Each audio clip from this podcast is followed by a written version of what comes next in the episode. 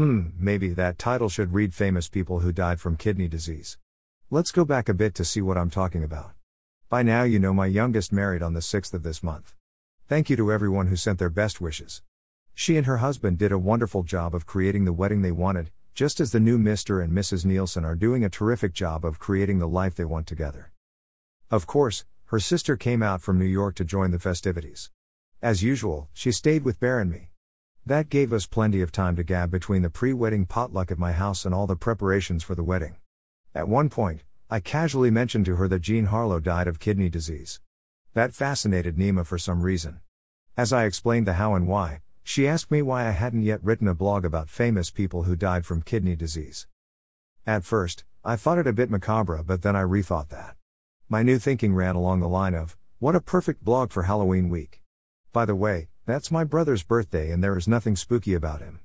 Oh, our preconceptions. Back to Jean Harlow. For those of you who don't know, she was not only an American film actress during the 1930s, but a sex symbol as well.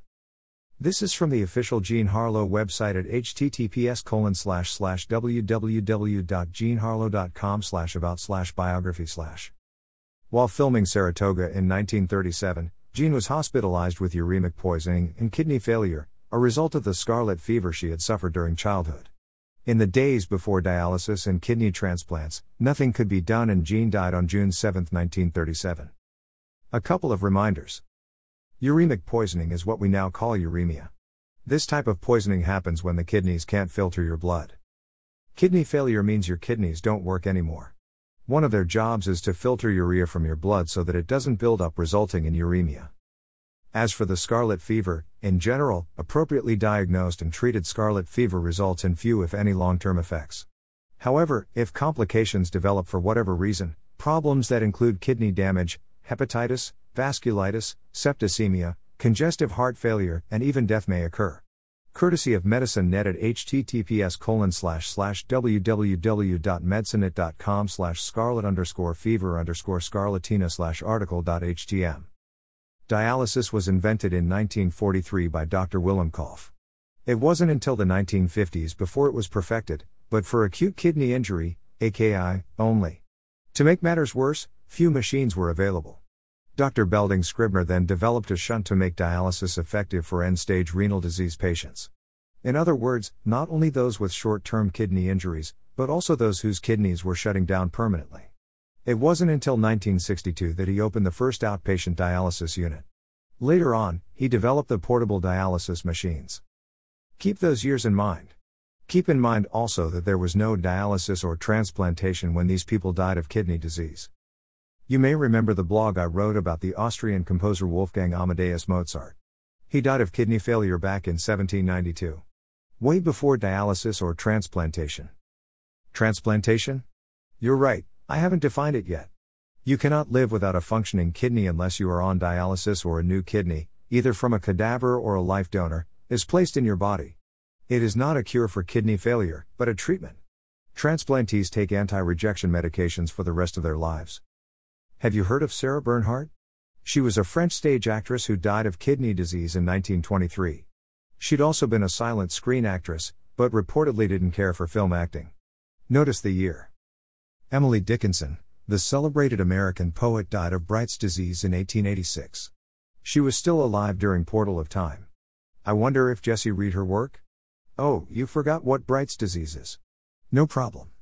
New Medical Net at https://www.newsmedical.net/health/bright's-disease-kidney-disease.asks tells us it is a historical term that is not currently in use. It referred to a group of kidney diseases. In modern medicine, the condition is described as acute or chronic nephritis. It would make sense to define nephritis now. The suffix -itis means inflammation of, and neph refers to the kidneys. So, nephritis is an inflammation of the kidneys and can be due to a number of causes. Let's not forget the great Irish playwright George Bernard Shaw. He moved to London at 20 years old and became a critic and political activist as well. You've heard of the play My Fair Lady? It was based on his Pygmalion. He died of kidney disease just before he might have been saved. In 1950. I think the one who surprised me the most was Buffalo Bill Cody.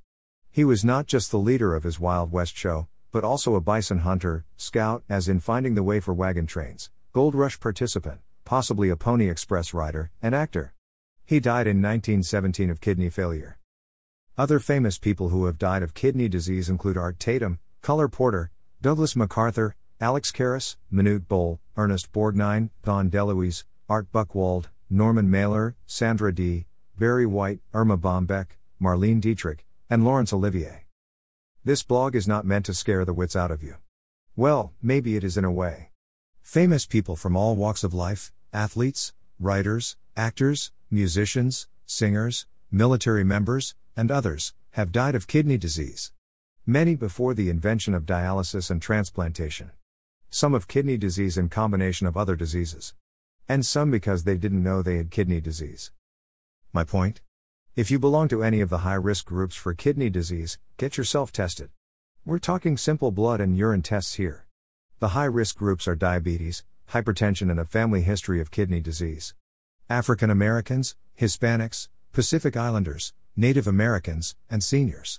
Thank you to the National Kidney Center at http://www.nationalkidneycenter.org/chronic-kidney-disease/risk-factors/ for this list. Until next week. Keep living your life.